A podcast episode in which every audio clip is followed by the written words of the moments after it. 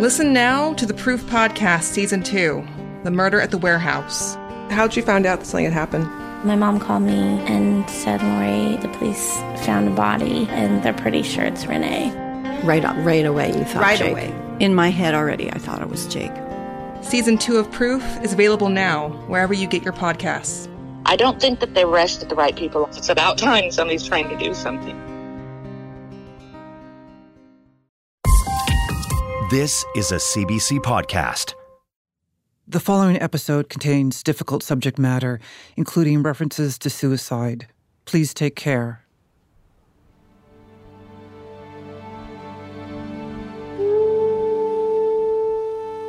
It's Monday morning, February 14th, 2022. I'm on the phone with my producer, Alina Ghosh. She's in Toronto. I'm on the east coast of Canada. Midway through our conversation, Alina asks if I would mind turning on my tape recorder. So I'm just going to record you on the phone here. We've been talking about new information I just received about Karima's last days. Um, I feel self conscious a bit right now talking about No, this. no, no, and it's again, we don't even, we we're not gonna, it's, it's not like we have to use any of this. It's just, but I think it's important to just have a record of what you were feeling in this moment. This, No, no, don't I agree. Use this. Um, I, I just I couldn't sleep last night. I just laid in bed thinking about her. I mean, I had a night. Late last night, I flew back home to Nova Scotia. Anyways, uh, I've just gotten back from Toronto. I haven't been in Toronto to do any in-person interviews because of COVID, right, Alina? yeah. Yeah. We'll have to just walk through what we know, Alina, for people. Yeah. Maybe we'll go back to when I first saw the police report with Samir, which was yesterday. Mm-hmm. Mm-hmm. Yeah. So.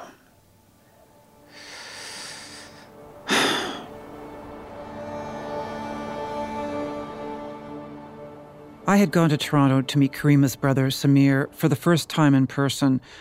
Over the past year, talking on the phone for hours, we've become close, and it didn't seem right not to meet face to face when he was entrusting me with perhaps the most crucial documents of this investigation. And yesterday, I received the the Toronto Police report on Karima from Samir, and I also received the autopsy. And we've just been going through some of it. We, we still have to go through it in, in more depth. But I didn't want to record what we were saying because it's about someone's life. We're talking about someone who, well, it's about Karima, and we've become very close to her. Yeah. And it, it seems very intimate details that we're learning about right now. She was a very real person who, who faced very real persecution But all the things that we're going to about to tell you about this police report kind of points to one thing, eh, Alina? Yeah. It's really hard.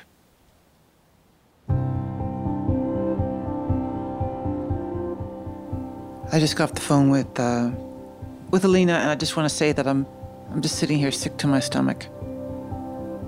My name is Mary Lynk. This is the final episode of the Kill List. I'm not sure what we're calling it yet. I'll tell you in a second.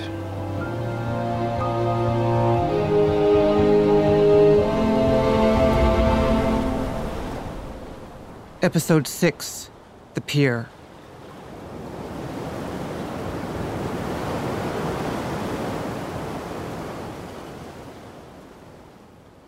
Two days before that phone call with Alina, I'm on Toronto Islands, a short ferry ride from the city's downtown, the ferry Karima took a year ago.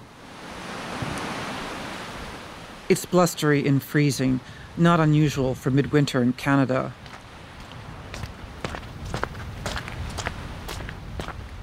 From the ferry docks, it takes me about 10 minutes to cross the island to the other side, to a walkway that hugs the shoreline and seemingly goes on forever. No one is on the path in front of me, just trees to my right, water to my left. Off in the distance, I see the Center Island Pier jutting out into Lake Ontario. And that's where I'm headed, taking the route Karima likely did that day. With a wild wind blowing, I reached my destination.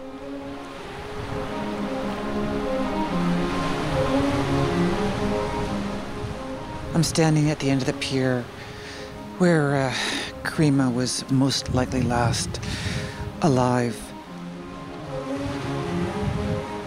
Down below, about 30 feet or so, the frigid water crashes up against the pier's concrete posts. It feels almost unreal being here. I've been picturing this place for a long time in my head. And besides being so damn cold, it's extraordinarily beautiful here. You feel like you're in the middle of nowhere. And I'm standing here looking at the endless water. It looks like it goes on forever. I mean, I know it's a lake, but it feels like I'm back home along the ocean. I can understand why Karima liked to come here. For its beauty, for its solace. But why Karima? Why did you come here that last time? That's what I'm thinking. Why did you come here?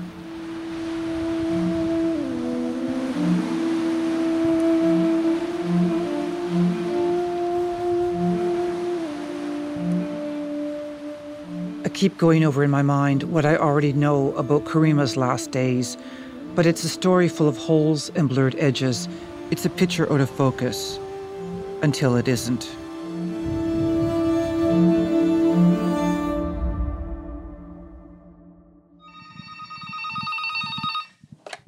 Hello? Yes, send him up, please. The next day, I'm in my hotel room in downtown Toronto. Samir is on his way upstairs. We're meeting in person for the first time. Come on in, Samir. Thank you. Thank you. How are you? How are you? You bought coffee. I bought you water. You're better than me. No, I just I was I was thinking maybe you, you're gonna need a coffee. Samir is 38 years old. He has thick dark hair and a radiant smile. There's a gentleness about him, a kindness, and also a hint of sadness. He's been suffering profound grief, first for his best friend Sajid, and then his sister Karima.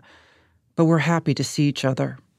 It's surreal seeing you in flesh after living in your life for this past year. Yeah, same here. Yeah. Samir and I take a seat at a small table. We talk for a long time like old friends, but there's a brown envelope tucked away in his backpack.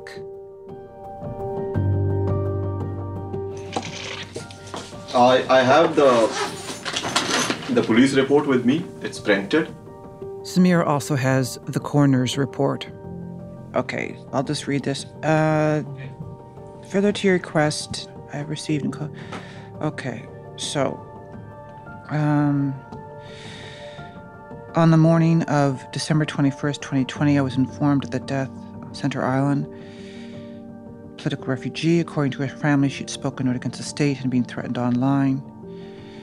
She moved to Canada in 2016. Well, that's a mistake. It's 2015, but yeah.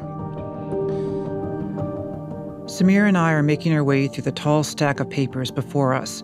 The Toronto Police have sent more than 170 pages. I'm sorry for having to even go through all this in front of you because I feel like it's just so personal. As I start reading, it's clear the police took the family's concern for Karima's safety seriously from the start. A family member called Toronto police at 10:37 p.m. on Sunday to report Karima had gone missing. The last time her family saw her was around noon that day.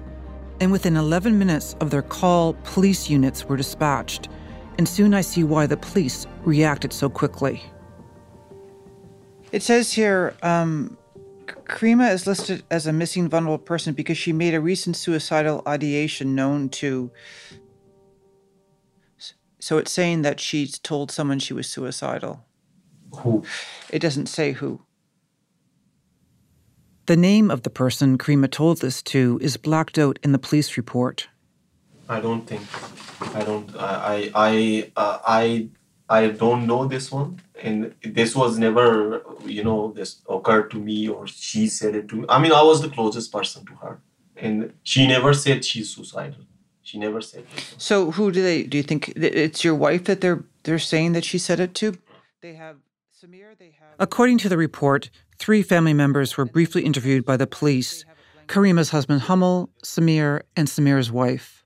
And Samir's wife is the only one who didn't give her consent to the police for her name to be released in this Freedom of Information request. Throughout the copy of this report, one person's name is repeatedly blacked out, along with some of their comments. Samir says this person is his wife. I had wanted to interview her from the start because of how close she was to Karima. However, Samir tells me his wife doesn't want to do an interview. But what they're saying here is that your wife would have said that Karima was thinking about suicide before this. I'm not sure why she gonna say that, but that day, what they said, they want to grab police attention, and the conversations they are having. My wife, she's English is not her first language. You imagine one of your family member is missing, you will say anything to convince the police to go look after her, right? Karima had only been gone about 10 hours when Samir's wife reported her missing. The family told police Karima had been depressed, but Samir says it was too complex to explain to the police why exactly. My wife just don't want to tell them that she's a political activist, she's going through this one, her friend's been abducted, and that would be very hard to explain also to the Toronto City Police because they don't know what's going on back in Balochistan.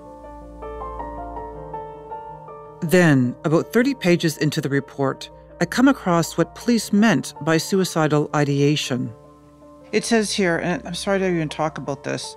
It says yesterday, Karima On the page before me, police have documented an interaction Karima had with her sister in law the day before she went missing, something I'm learning for the first time.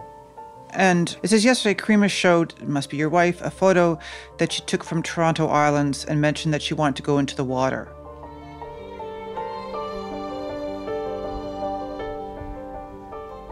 When reporting Karima missing, her sister in law told police that Karima had mentioned that, quote, she wanted to go into the water. I am stunned by this statement, Samir less so, who thinks Karima is being misquoted. I know Karima.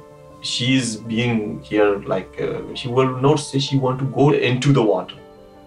Samir says his wife likely meant to say Karima wanted to go to the water, not into the water, which would be a much more innocuous statement, he says, especially since she liked to go for walks on the islands along the shoreline.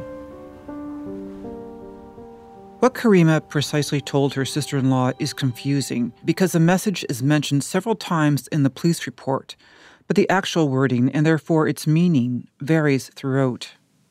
I don't know what they uh, understand, and you see this conversation in different, you know, in, in different versions.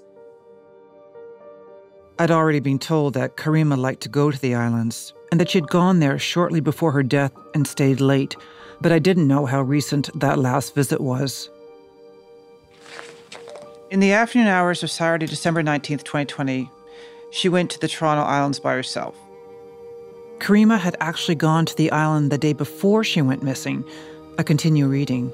She sent a photograph and a text message to your wife. The photograph was taken on Center Island Observation Pier, looking out over Lake Ontario to the southeast. Accompanying the photograph was a text message which stated to the effect I'd like to come here because I feel at peace. We should come back here one day and go for a swim. That's not the same thing no, as jumping into the water and there is a mention of we. We should come back and have a swim. And yet, this is still an odd phrasing and doesn't really ring true, as Samir adds Karima couldn't swim. While this page contains the most detailed version of Karima's message, it still seems to be paraphrasing her words. I keep reading. Police note the sister in law's reaction to the photo and message while your wife was concerned, she did not have major concerns, thinking that that Karima wouldn't die by suicide. And then she came home late in the evening and seemed her normal self. The text message and photograph were not discussed. But the exact words of the message Karima sent to her sister in law are still a mystery to me. That's why I want you to ask your wife because this is not the same thing. What they were summarizing at the beginning is not the same thing of saying someday we should come for a swim. But Samir doesn't ask her my questions, as he doesn't want his wife further involved. But he tells me no matter what his wife told police or how they interpreted what she said, the police too quickly assumed Karima died from suicide, To him, the investigative work by the police detailed in the report remains insufficient. Go do your investigation and come up with some concrete evidence and give it to us. But you've gone through this. What do you think? Does this I- does this prove suicide, or does this point make you feel more that she committed suicide by going through this report, or do you think that this report is insufficient? For my, if you ask me, they just look one angle of the case. They try to, you know, whatever they uh, they got from the conversation and everything, they want to look this angle, and they are convinced maybe that uh, because maybe they have a lot of experience of dealing with such cases. But for me, I think they don't do any other investigation other than that, like um, interviewing people or at least uh, looking into the history. That's what um, my concern. That's what's my our community's concern. That why don't uh, if a person who's saying, if a family member is saying, you look look into the history, check at least what happened wh- when she was here. They don't do it.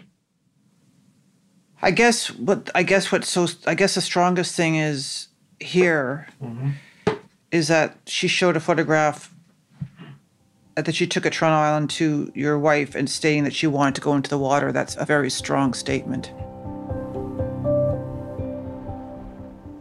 As I keep reading, I uncover another piece of information I didn't know about. It says here that um, that the family wanted to search the area was because of the mention of wanting to go into the water. According to the report, members of Karima's family went to the island to search for her the day she went missing. Samir then tells me it was his wife and Hammal who went there.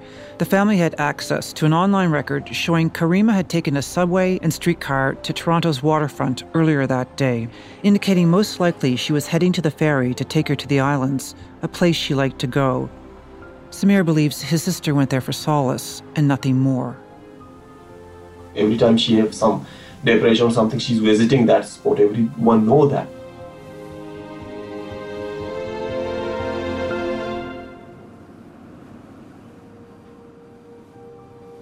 Samir wasn't part of that search for Karima on the island. He had to stay home and look after his kids.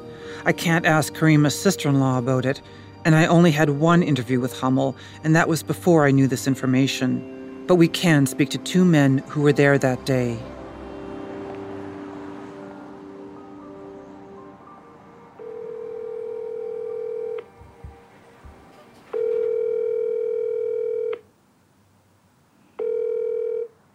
We care tree care. Yeah, hi, this is this Tyler?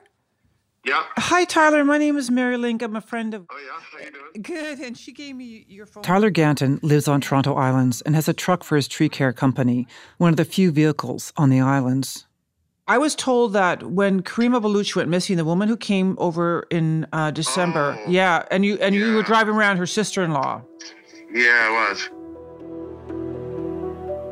Early that Sunday evening, a few hours after Karima first went missing, Tyler helped Karima's husband and her sister-in-law search the islands for her. Can you tell me a bit about that day? So, me and my friend, um, Jeff, well, right? was, yeah, Jeff was on the boat with him, and he's like a really caring guy. Jeff Temporelli was on the same ferry to the island as Karima's family. Noticing they were upset, he went over to talk to them. Definitely pretty pretty worried, shaken up. Yeah, like they were heading to the island, and we just noticed because it was Sunday. I can't even remember. It was the middle of winter. It was just weird to see two people going to the island. Weird, as he says, because it was winter, uninviting to visitors who didn't live there. They usually come in the summer, and it was dark around 6 p.m. I kind of asked them what they were, you know, why they were going to the island. Um, they explained. She showed me the video. I think A video. And what was it it of? was, it was of the pier. Okay, I was like, well, that's the pier. In the police report, this visual of the pier that Karima sent her sister in law is always referred to as a photograph. With Jeff saying that it may have been a video, I take a closer look at the image. The police had included a picture of Karima's cell phone in the report, with that image of the pier opened up on the screen. And there it is a small play button and mute button indicating that it was indeed a video, not a photo as the police had been reporting.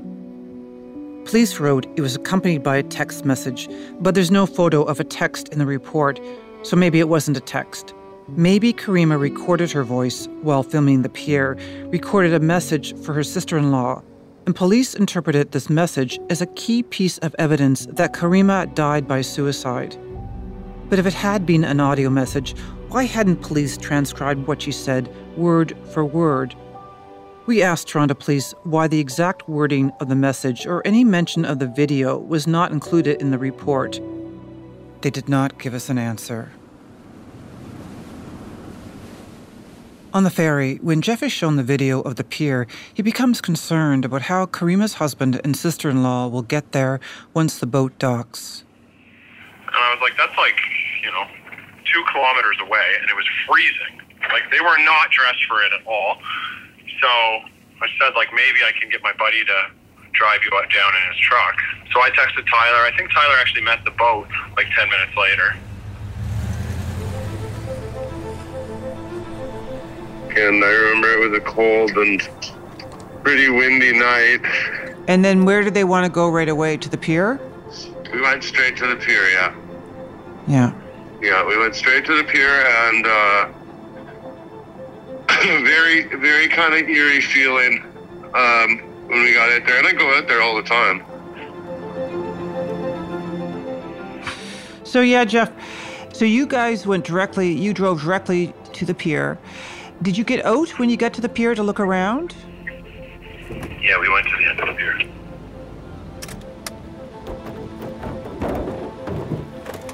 The Centre Island Pier is a long concrete jetty reaching out into Lake Ontario. At the end, there's a large observational deck that branches out into two directions, to the east and to the west, like a Y. It was on the eastern side, by the pier's edge, where police would later find Karima's purse. So, did you look around? Because her purse was left there. You never saw her purse? No. You know what? I personally, I think it's a bit weird that we, depending on where the purse was, like, I don't know. I remember we definitely got out of the truck. We walked. To, we walked to the end of the pier. We walked around the whole pier. Are there lights at all on the um, pier? I believe the pier is pretty well lit up. And you looked around. It's just funny that the four of you wouldn't see your purse. Yeah, no, that is a bit strange for sure.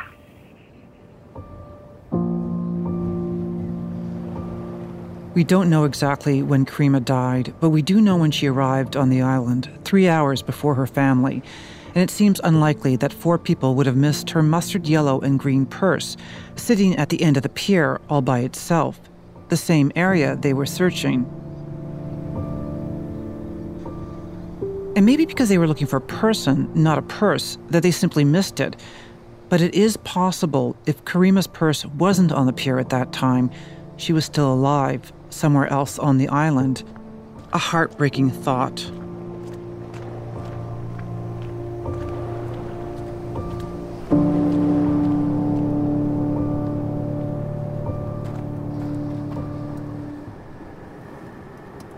After searching the pier, the four of them, Jeff, Tyler, Hammal, and Karima's sister in law, continued driving around looking for Karima. Tyler said, okay, well, I'll check a few other spots with you while you're here. And they were in the back of Tyler's truck. And she was like calling out her name. It's really like, ugh. Even thinking about it now. It, What did she think happened to Karima? she basically told me that, like, she knew she was in trouble. She said, like, she had sent her a text or a video or a picture. I can't remember a combination. She was just concerned, I'd say, that she was in danger. Like, whether it was suicide or what. I asked Tyler what he remembers. And what were they saying to you? They they had to stop her, but I didn't get the impression that it was a typical suicide situation. Like somebody had lost all their money or somebody was on drugs. It just felt like something else was going on, and I didn't want to pry. I mean, there was obviously a task at hand, which was just trying to focus on locating the, the person before uh, anything happened. It was more like she said that she was going to jump, but I don't know if the specific words like she's suicidal. Right. I think she just said that she was going to jump. I just knew that something might be uh, hurting themselves for some reason or another. So. Tyler and I were both like, "Oh, this is so brutal." Just like it was just a tragic situation. Like it was sad. But then we went from the pier, yeah, and we we drove to like you know a few other different spots.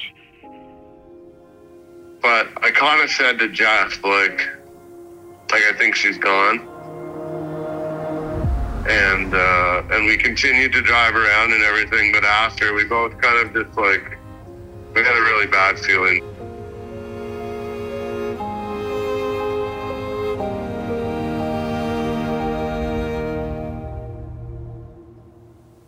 And then my friend Brian Jones found the body in the morning.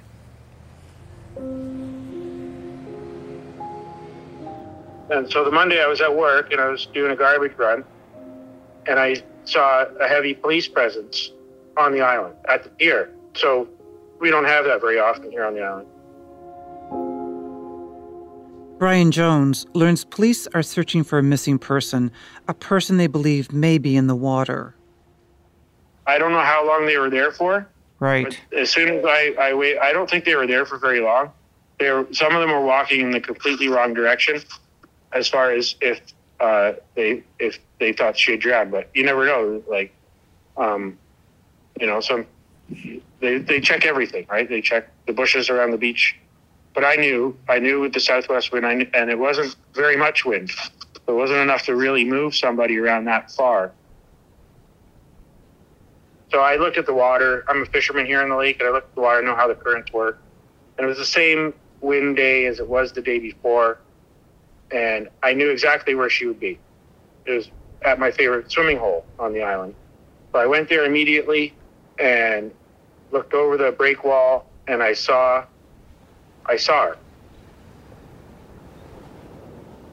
I didn't go and try and, I didn't go down close to her um, so at the most of the time, she was probably 100 feet away from me. And as soon as I found her, I waved over to the pier where all the cops were. And as soon as I waved, there was a six foot drone, cop drone above my head. That must have been an incredibly difficult moment. I, I, well, it's uh, it was, it was actually, uh, I was secretly not secretly, but I was happy that it was over. Was, you know, he stopped looking. There was no more questions uh, as to if we're going to find her, because some people don't ever get back. So if the wind had been different that day, we might never have found Karima. Absolutely. If it was a north wind, she probably would have uh, gone further out into the lake. I'm just, I'm, I'm glad that, I'm glad, I'm glad she was found it was me, but I'm glad she was found. Yeah, I'm glad and, you found her too. You know, um, I felt relieved to to end it. Because, like I said, sometimes the bodies never come back.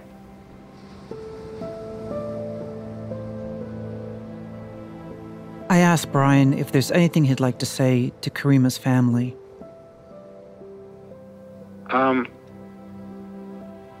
Uh just I hope you find some closure. I hope you find what you're looking for.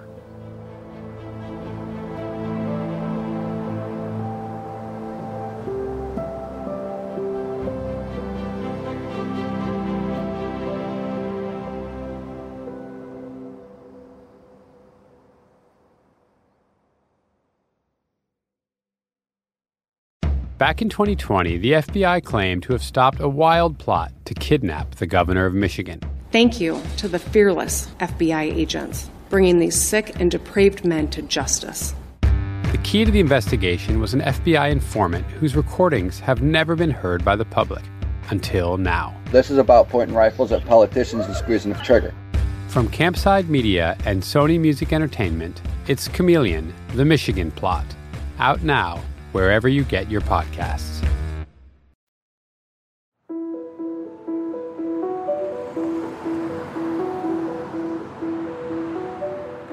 The day after I returned from Toronto, I combed through the police report.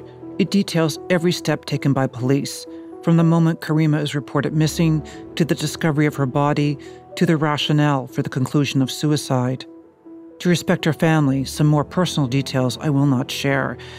But here are some of the key parts of the report. The police refer to Karima by her family's last name, Mehrab, and where the name is redacted, we've added sister-in-law. At approximately 12:30 on the afternoon of Sunday, December 20th, 2020, her sister-in-law drove Mehrab to the Naimark clinic. Her sister-in-law offered to drive Mehrab home, but she declined, stating she would walk home. Mehrab left her cell phone at home, which her sister-in-law believes she did on purpose. Then it's noted in the report that Karima meets with a doctor who prescribes her five sleeping pills, each at a dose of five milligrams. I consulted with a pharmacist who told me this is a mid range dose of this particular sleep aid. At 2237, the complainant called police to report Karima missing. 2303, officers arrived on scene and commenced an investigation. Officers begin at Karima's home, searching her room, her phone, and social media accounts. They find no notes or writings that help the investigation. But they do find something in her email that is telling, indicating that before she even left home, her plan that Sunday was to go to the island. At 11:54 on the morning of Sunday, December 20th, 2020, Mehrab purchased a ticket for the Toronto Island ferry service on the City of Toronto website receiving a copy of her ticket and receipt via email. According to the report, Karima didn't tell her family she had bought this ticket or that she was intending to visit the island after her doctor's appointment that day. They were still expecting her home for lunch. Based on the information that the decedent was at Center Island the day prior and, quote, wanted to go in the water, a physical search was commenced there by 52 Division and Marine Unit Nothing is found until the morning. At 0614 on the morning of Monday, December 21st, 2020, Mehrab's purse was located on the Center Island Observation Pier. The purse was located standing upright, centered, at the very end of the Eastern Observation Pier. Among the possessions found inside of Karima's purse, a half empty bottle of water and an empty pill bottle in a prescription bag. At the bottom of the bag are two pills. Three are missing. They also find a printout of her ferry ticket.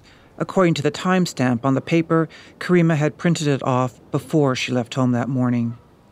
There were no notes in her purse.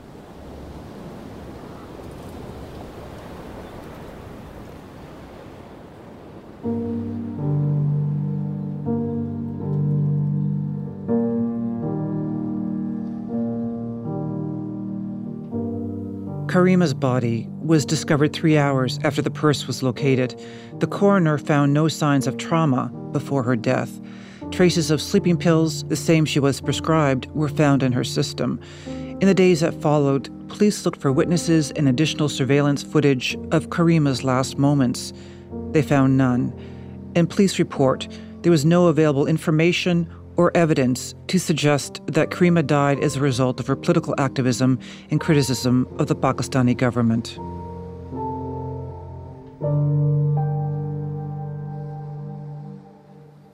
Two days after Karima was found, police write a conclusion report.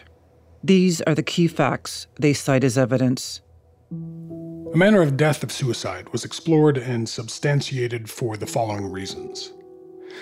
Mehrab's family stated she was depressed. Mehrab had sent a photograph to her sister in law that was taken by her, standing on the Center Island observation pier, oriented towards the southeast, looking over Lake Ontario. This photograph was sent just 41 hours before Mehrab's body was located 395 meters east of the location of the photo. The photograph shows the very same pier where Mehrab's purse was located just 38 hours after the photo was sent. We now know what police refer to as a photo was actually a video sent by Karima to her sister in law. Mehrab had sent a text message along with the photograph to the effect of, quote, I like to come here because I feel at peace. We should come back here one day and go for a swim. Mehrab was located deceased just 395 meters from where the photograph was taken, less than two days after the photograph was taken. In the involved investigators' training and experience, a person who dies by suicide will often do so in a location where they are familiar with and feel peace and comfort. Mehrab's purse was located 395 meters away from her body. It was standing right up, zippered closed, and appeared to be purposefully placed as opposed to being dropped, forgotten, or discarded. Based on the involved investigators' training and experience, a person who dies by suicide in water will often leave personal belongings, footwear, or articles of clothing neatly placed on land at the point where they entered the water. This can be referred to as marking.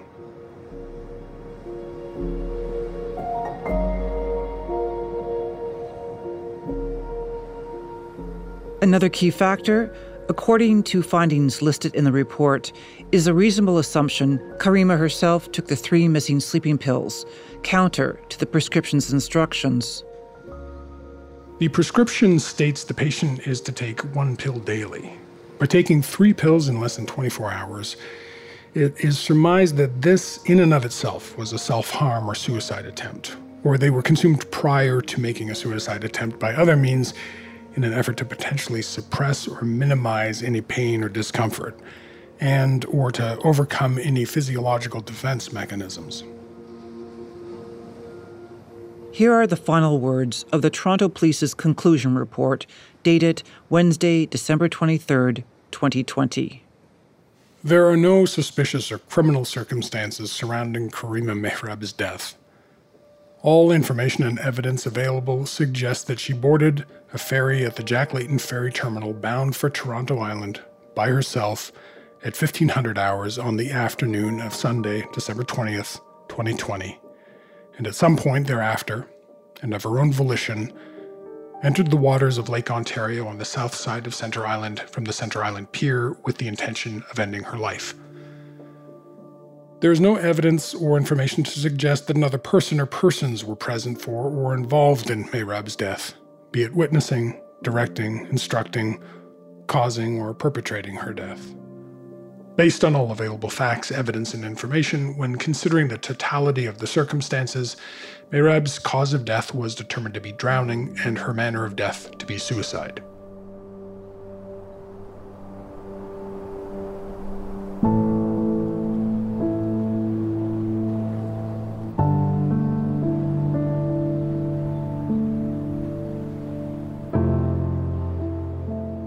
It's the day after arriving back home from Toronto. I'm talking to my producer, Alina, after I've had a chance to read the report more carefully. She was a very real person who who faced very real persecution and and maybe life just became too much for her at least this is what the report's kind of indicating. Yeah. I will never be 100% sure that it was suicide. I, I just won't be. Uh, but it's pretty sad signs. It's just very painful. It's very painful. And like you say, she was seemingly unstoppable.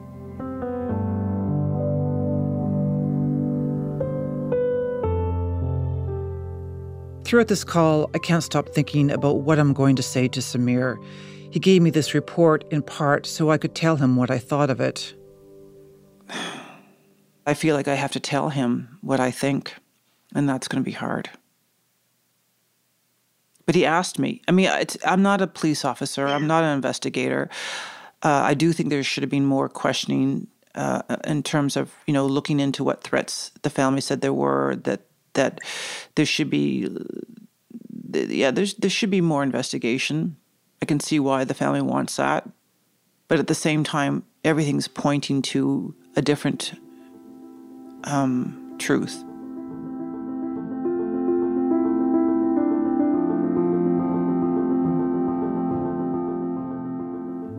But before I can tell Samir what I see in the police and coroner's report, I need to be sure that I'm not missing anything. I need to share the documents with someone who is an expert on matters such as this, and I want it to be one of the world's best. And I know who that is. Hey, Samir, it's Mary. Hello, Mary. How are you? Good, honey. How are you? I call Samir in late February 2022 and bring up the name. What I would like to do is to have the new head, the new special rapporteur for the UN, if he agrees. Now, he might not, so I don't want to get your hopes up, my hopes up, but his name is Morris Tidball Binz. Dr. Morris Tidball Binz is a UN Special Rapporteur on extrajudicial, summary, or arbitrary executions. As a young medical student in Argentina, Morris worked closely with the grandmothers of Plaza de Mayo, who were fighting to recover children who had been abducted by the state. Morris specializes in forensic science, as applied to human rights violations, and he has conducted investigations in more than 70 countries. You would have the top world expert on this if he's willing to do it, uh, to look at it. Yeah, yeah I mean, uh, uh, Mary, uh, see anyone credible and you can trust Okay. the report. You think if it can help. I mean, I don't have any objection. The thing is, my opinion, Hammal's opinion, family member's opinion, it, because you know, Mary, uh, whatever we say, there is a there is an emotional aspect. You know, Yeah. have a desire to think for the things to turn out um, differently. So at least if even they are not doing an investigation, but we have expert opinion, at least we have a closure in this side. With Samir's blessing, I reach out to Morris, who lives in France, and despite his considerable obligations, he kindly agrees to review the police and coroner's report, so I send him the documents.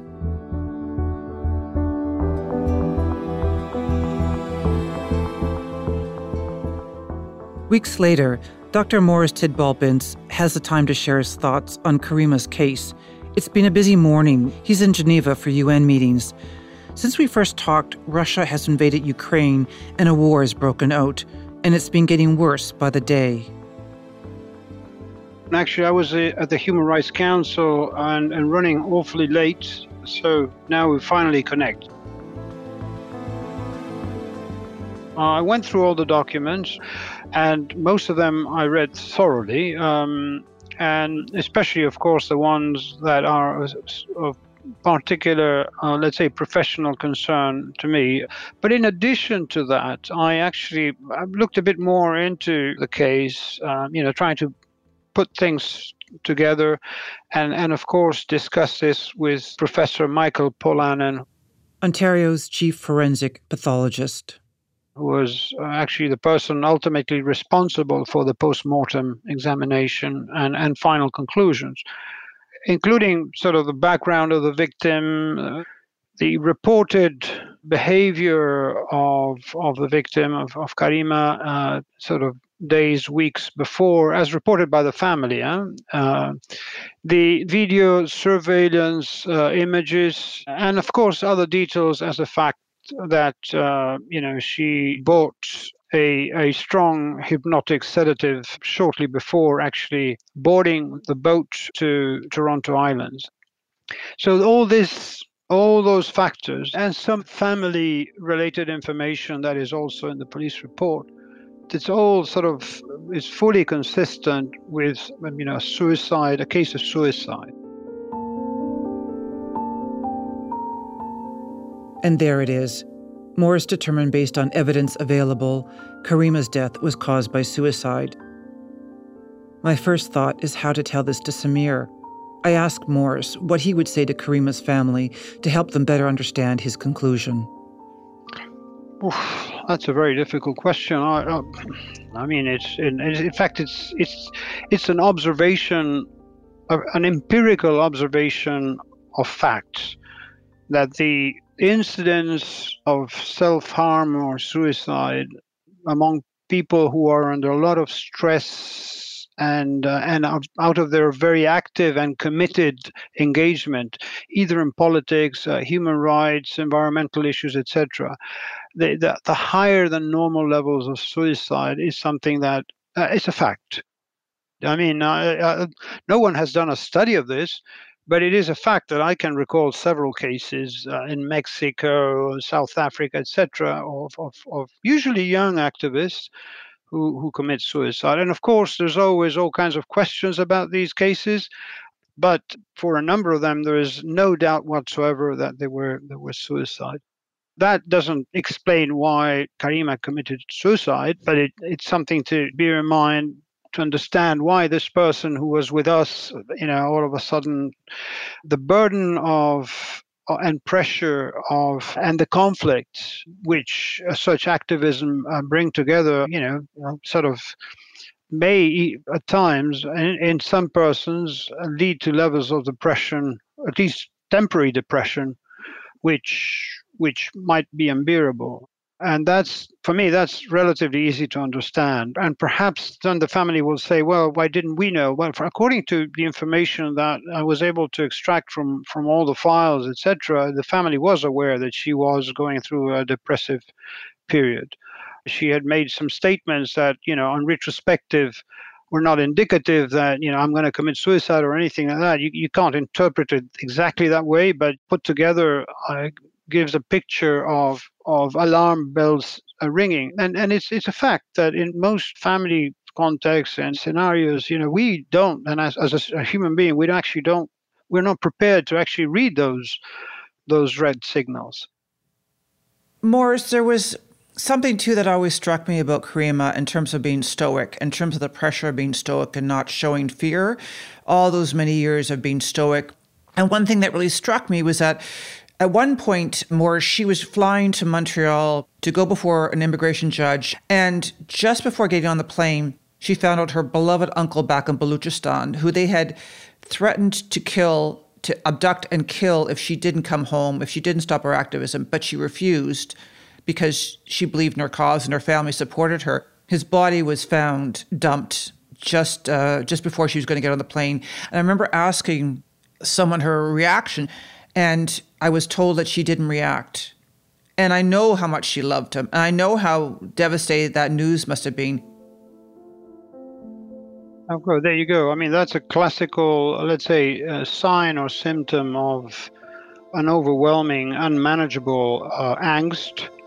Because the normal thing is to express, cry, you know, curse, uh, kick. Well, that would be the normal thing. If you don't do that, you're doing it to yourself.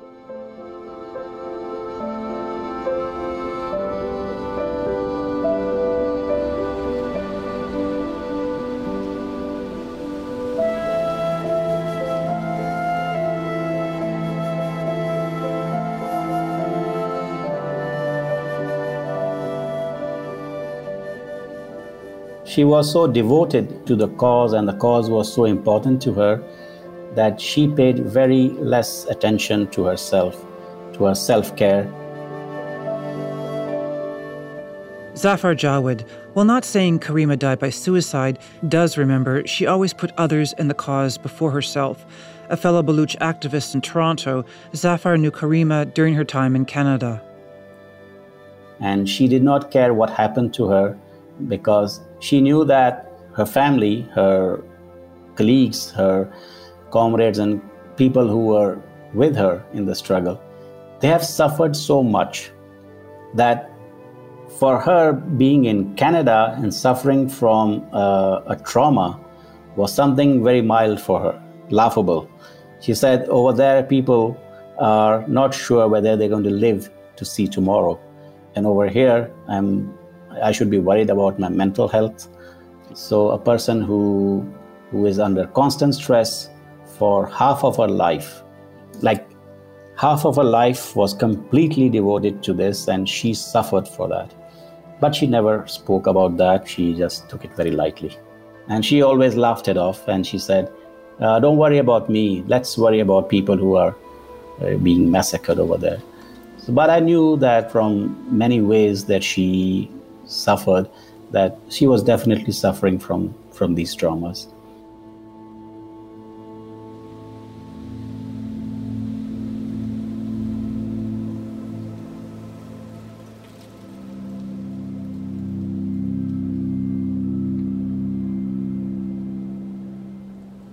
I'm preparing myself to talk to Samir to tell him Morris's findings about how Karima died, but in terms of who's responsible for her death, Samir has never been in doubt.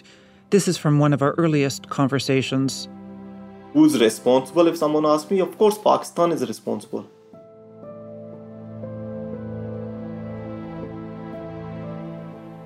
Whether Karima and Sajid died by suicide or homicide, Samir holds the Pakistani state responsible.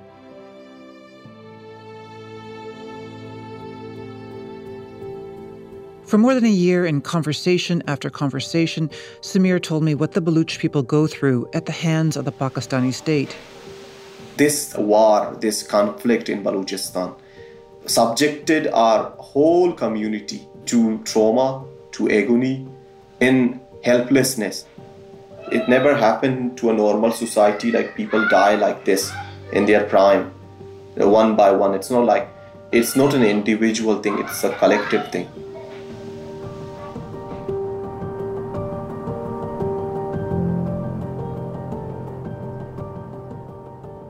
We haven't slept for years without nightmares, without someone visiting from the other side in our dreams.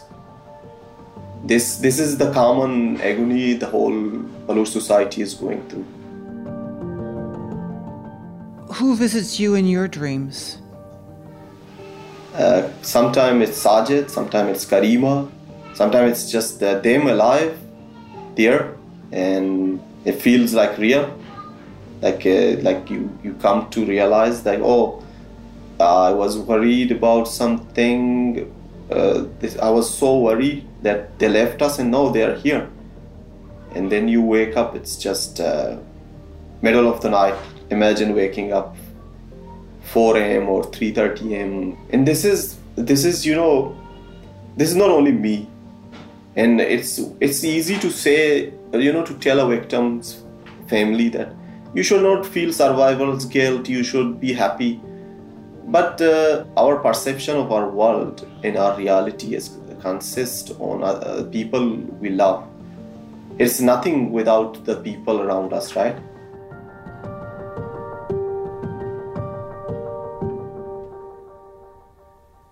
Samir says for the Baluch who do escape the dangers of Pakistan, another type of trauma awaits them. Those people who fled their homes, they see every day the post, the people, even within our society, there are people, right? They will tell you, make you feel guilty. Oh, your friends are in jail, your friends are missing, and you are sitting in Canada, you're sitting in Sweden.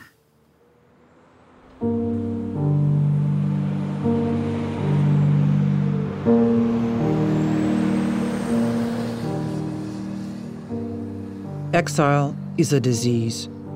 Sajid Hussein wrote this line in a short story while living in Sweden. It is in part autobiographical and laced with dry humor and satire, but also speaks to the struggles faced by the Baluch who have fled their homeland. Sajid writes Since I went into exile, people's taunts and reproaches are killing me. This kind of criticism always ends with the same admonishment quote, Don't forget you got your asylum by using the name of these poor Baluch.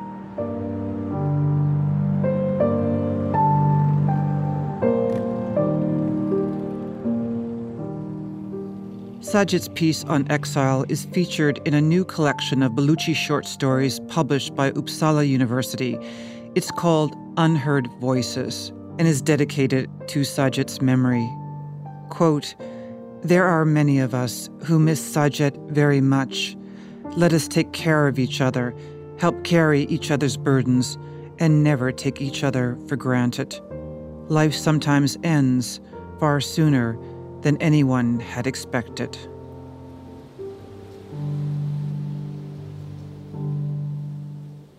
Another book of Baluchi writings is being published by Uppsala University in 2023. This one dedicated to Karima,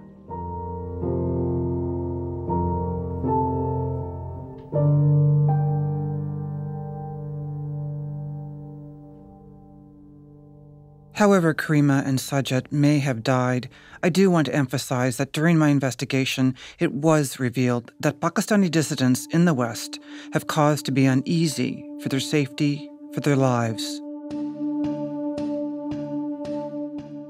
On January 28, 2022, a jury in London convicted a British Pakistani man of conspiracy to murder Waqas Goraya in the Netherlands.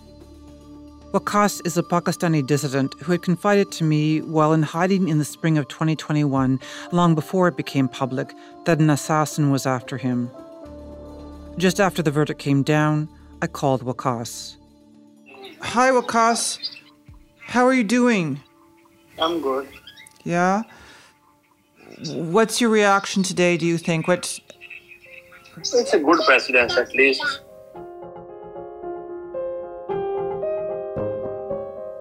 It is yet to be determined who was behind the assassination plot against Waqas, though British police say the investigation continues. According to the prosecutor, the hit was ordered by unknown persons who appeared to be based in Pakistan. The job would pay £100,000, and there was talk of two more jobs after Waqas was killed. The prosecutor also said the motive of those who ordered the assassination was evident. Quote, Mr. Goraya was known for speaking out against the activities of the Pakistani government and appears to have been targeted for that reason. Are you still feeling very nervous? I hope this will put an end to lots of things. On March 11, 2022, Mohammed Gohir Khan was sentenced to life in prison in a British court. Waqas maintains that the Pakistani state was behind the plot. Western governments, they usually like very underestimate Pakistan. All the Western governments, they say that oh, they cannot do it. It, it basically disproves everything which it, Americans, Swedish, Canadians are were saying. Pakistan's Ministry of Foreign Affairs did not respond to requests for an interview to discuss the allegations against the state that have been reported in this series.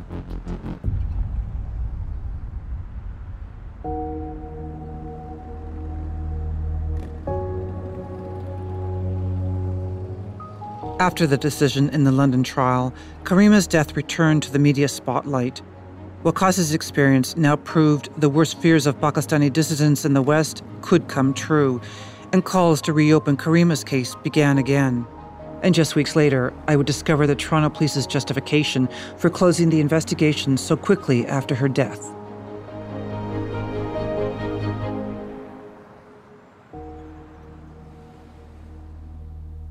Back in February 2022, when I first read the report in full, I woke up in the middle of the night, unable to sleep.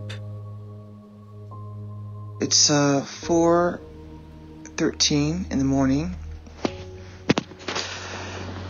After I went through the police report very carefully, I'm just recording myself on my iPhone.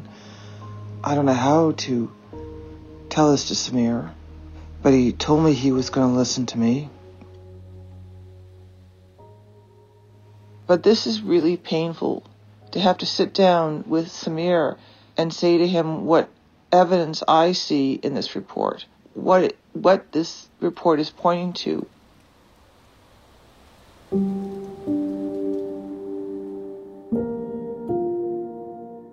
The last interview for this series is one I've dreaded, but it's time to talk to Samir.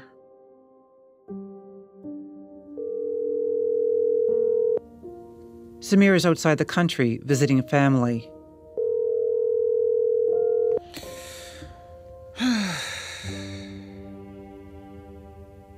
Hello. Samir. Hi, Mary. How are you? Good. How are you? How are you? Eventually, we start talking about Dr. Morris Tidball Binz. I play for Samir the tape of his conclusion, including that Karima's death, based on all the evidence, is fully consistent with a case of suicide.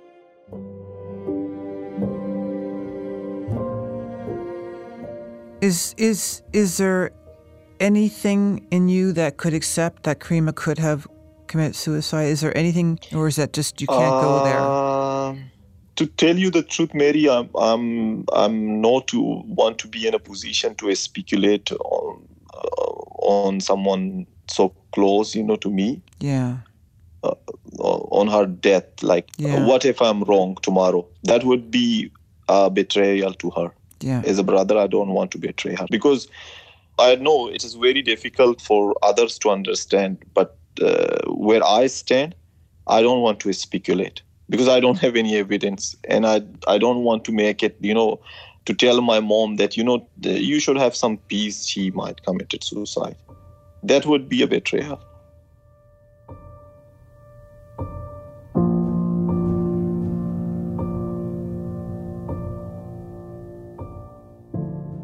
But thing the thing is, uh, you cannot be sure. No. For me, it is it is not important. Uh, Karima, Sajid, uh, or anyone else committed suicide or somebody killed them. Mm, the circumstances uh, which uh, they were being placed in created by a powerful state that is uh, Pakistan, the Western ally, and uh, unfortunately they were they were placed in the circumstances where they they they cannot continue living with human dignity. Mm-hmm. I I don't think uh, in the end it matters who killed her. You know, who, who, whose hand was there. You know, it was it was the circumstances responsible. For us, what difference it will make? It will bring Karima and Sajid back. For us, it is the same. We cannot see them, right? We cannot. Uh, we will not be able to talk with them again. So, mm, what can I say?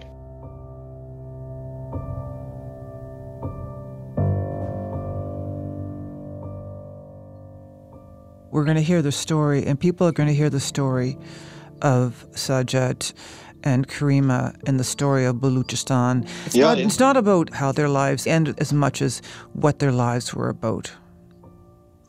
yeah that's that's mi- might bring some consolation to us they will be part of our life our memories uh, till the, the end of our life that's for sure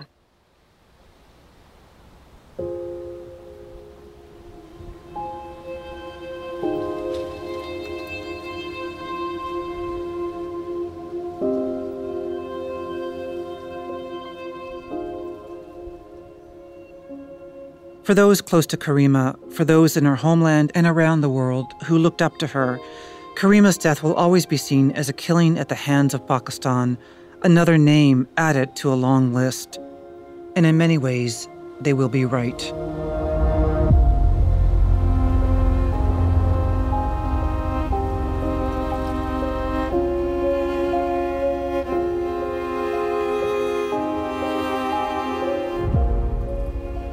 In the end, the circumstances of Karima Baloch's death can never overshadow her life or her enduring legacy. Karima is uh, an inspiration for me, along with all people, for all uh, girls uh, who belong to Baluchistan. Sami Baluch is part of a new generation of young women who have followed Karima into activism. Sami is now a leading voice for the disappeared. I am one of them who taught from Karima. Uh, these activities, these uh, coming to the ground, fighting for your rights, fighting for your people. I learned this all from Karima. Karima give us a goal, uh, people like us who can fight for her rights, who can fight mm, for justice, who can fight for her land, her people. We really miss her. Still, we are following her path that which uh, she gave to us to all people, to all the girls of Balochistan.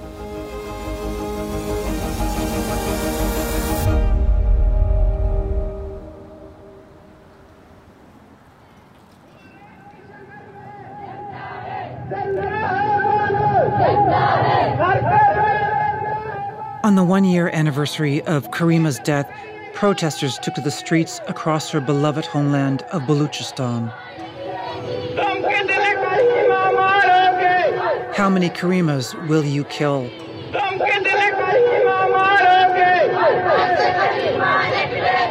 Karima will emerge from every home.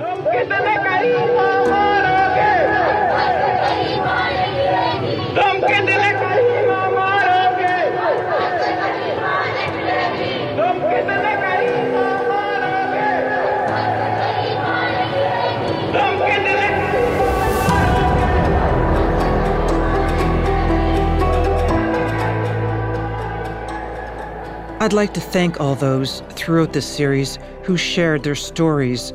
I am grateful for their courage and trust.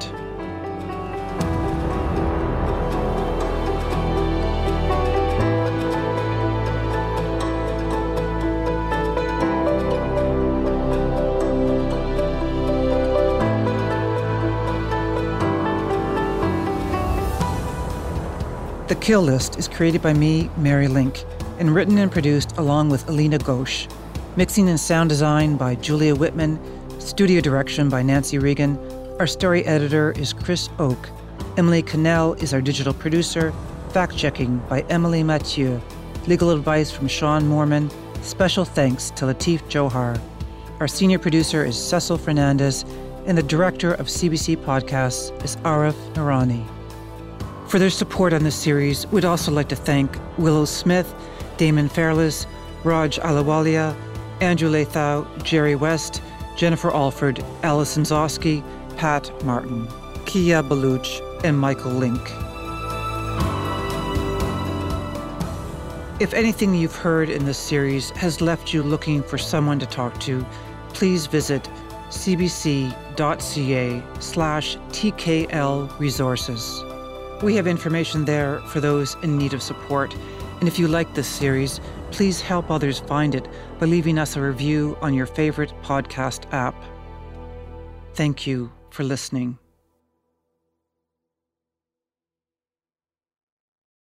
For more CBC podcasts, go to cbc.ca slash podcasts.